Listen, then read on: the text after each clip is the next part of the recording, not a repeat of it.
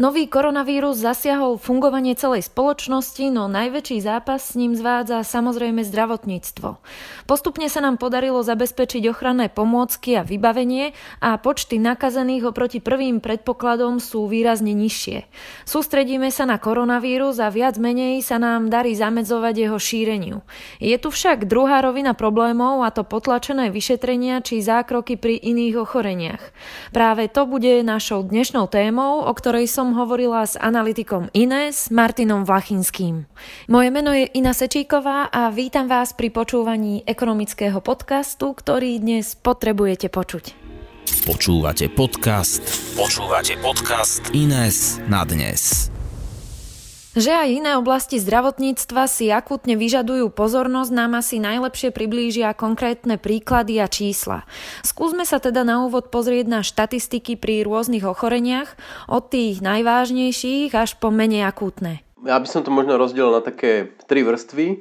Prvá vrstva je také akutné, respektíve poloakutné veci. Samozrejme, sanitky jazdia, lekári operujú, veci fungujú, čiže keď havarujete na aute, tak tá pomoc sa k vám dostane viac menej štandardným spôsobom, ale ak máte nejaké príznaky blížiaceho sa infarktu napríklad, alebo prípadne príznaky, že sa blíži nejaká cievna mozgová príhoda, respektíve, že ste dostali nejakú slabšiu, tak e, tam už to môže byť problém minimálne z toho hľadiska, že ľudia sa boja chodiť do nemocníc, boja sa chodiť k lekárom, ambulantní špecialisti fungujú vo veľmi obmedzených režimoch, rôzne zobrazovacie vyšetrenia, CT, MR, ale napríklad aj labáky, buď e, fungujú v obmedzenom režime, alebo sú naopak preťažené, to sa týka najmä laboratórnych vyšetrení, ktoré sa z veľkej časti teraz sústredia práve na odhalovanie infikovaných, ktoré je dosť prácne a zabera teda veľkú časť času týchto ľudí. Poďme k tej druhej rovine. Druhá taká vrstva je starostlivosť o chronických pacientov.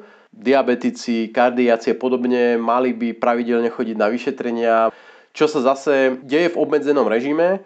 Zatiaľ je to mesiac, 6 týždňov povedzme, takže tá doba nie je až taká dlhá. No práve to môže byť moment, keď e, majú odhalené nejaké zhoršenie toho stavu a bola by šanca na to reagovať. Ja dám len pár čísel ako príklad. Na Slovensku je každý mesiac diagnostikovaných skoro 3000 nových prípadov rakoviny. A pokiaľ teraz vo veľmi obmedzenom režime fungujú špecialisti, tak môžeme povedať, že za posledných 6, možno už 8 týždňov niekoľko tisíc ľudí nedostalo šancu mať odhalenú toto ochorenie a tým pádom stratili 1 až 2 mesiace v boji s touto chorobou. Ďalších tisíc Slovakov každý mesiac dostane cevnú mozgovú priehodu. Zase môžeme len typovať, koľky z nich mohli mať ten výsledok lepší, ak by zdravotný systém fungoval v normálnom režime. A takto môžeme ísť ďalej, ďalej, ďalej. Jasné, čas je tu veľmi drahý.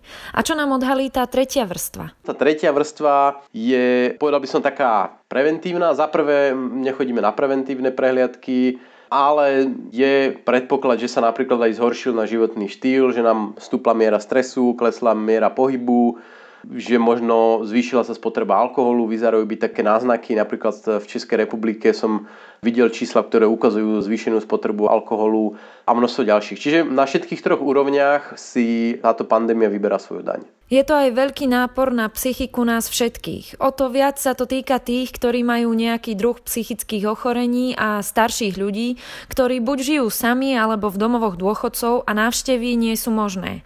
Pozrime sa aj na tieto skupiny ľudí detailnejšie. Ja možno len poviem, že napriek všetkej kritike, ktorá za posledné týždne aj od nás zaznela, tak som v celku rád, že žijeme na Slovensku, respektíve v Strednej Európe, pretože tie reštriktívne opatrenia, ktoré boli v mnohých západných štátoch, boli naozaj extrémne a myslím si, že boli zbytočne extrémne rôzne zákazy pohybu po vonku, len málo reflektujú realitu, ako sa COVID-19 prenáša, že je to najmä v interiéri a v najmä kolektívoch, ktoré sú dlhodobo spolu. A tam tie dopady museli byť skutočne na mnohých ľudí dramatické, ale určite aj u nás z toho, čo som videl, zase nevidel som žiadne štatistiky, žiadne rozsiahle dáta, skôr anekdotické prípady, napríklad psychiatria funguje tiež v obmedzenom režime, ale funguje.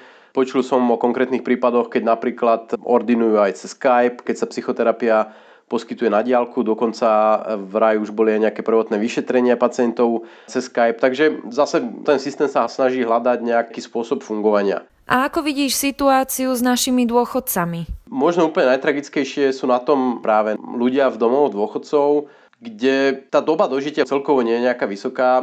Napríklad v Českej republike petina klientov zomiera do jedného roka, na Slovensku číslo nepoznáme, ale príliš odlišné nebude. To znamená, že ak tam budú zavedené nejaké drsné reštriktívne opatrenia, ktoré zabrania stretávaniu týchto ľudí so svojimi blízkymi, tak sa môže stať, že mnohí z nich vlastne už sa nedožijú toho, aby sa so svojimi blízkymi stretli a že prakticky dožijú svoj život uzavretý v izbe a len obsluhovaní vlastne tými zamestnancami v maskách, čo je pre mňa teda veľmi, veľmi strašidelná predstava. Čiže toto by som povedal, to sú také soft veci, že to nie je o vyšetreniach, to nie je o nejakých prístrojoch. Je to skôr o tom hľadať spôsoby, ako tú situáciu zmierniť a sledovať jednoducho ten vývoj aj vo vede, ktorý je o spôsoboch prenosu ochorenia a hľadať také cesty, ktoré za cenu minimálneho zvýšenia rizika dokážu ten kontakt sprostredkovať. Aký je teda na základe tohto všetkého, o čom sme hovorili, tvoj apel na vládu? Ten apel je veľmi jednoduchý. Nemôžeme pozerať na tú situáciu len jedným okom len sa celiť na počty infikovaných a počty umrtí na COVID-19, pretože sme súčasťou veľmi zložitej pavučiny a pokiaľ nebudeme brať ohľad, a tým my myslím najmä teda politici, nebudú brať na zreteľ to, že e, táto situácia spôsobuje nielen samozrejme rozsiahle hospodárske škody, ale spôsobuje aj zdravotné škody, tak sa môže stať, že síce tie čísla COVID-19 budeme mať fantastické, ale zase sa nám dramaticky zhoršia iné ukazovatele.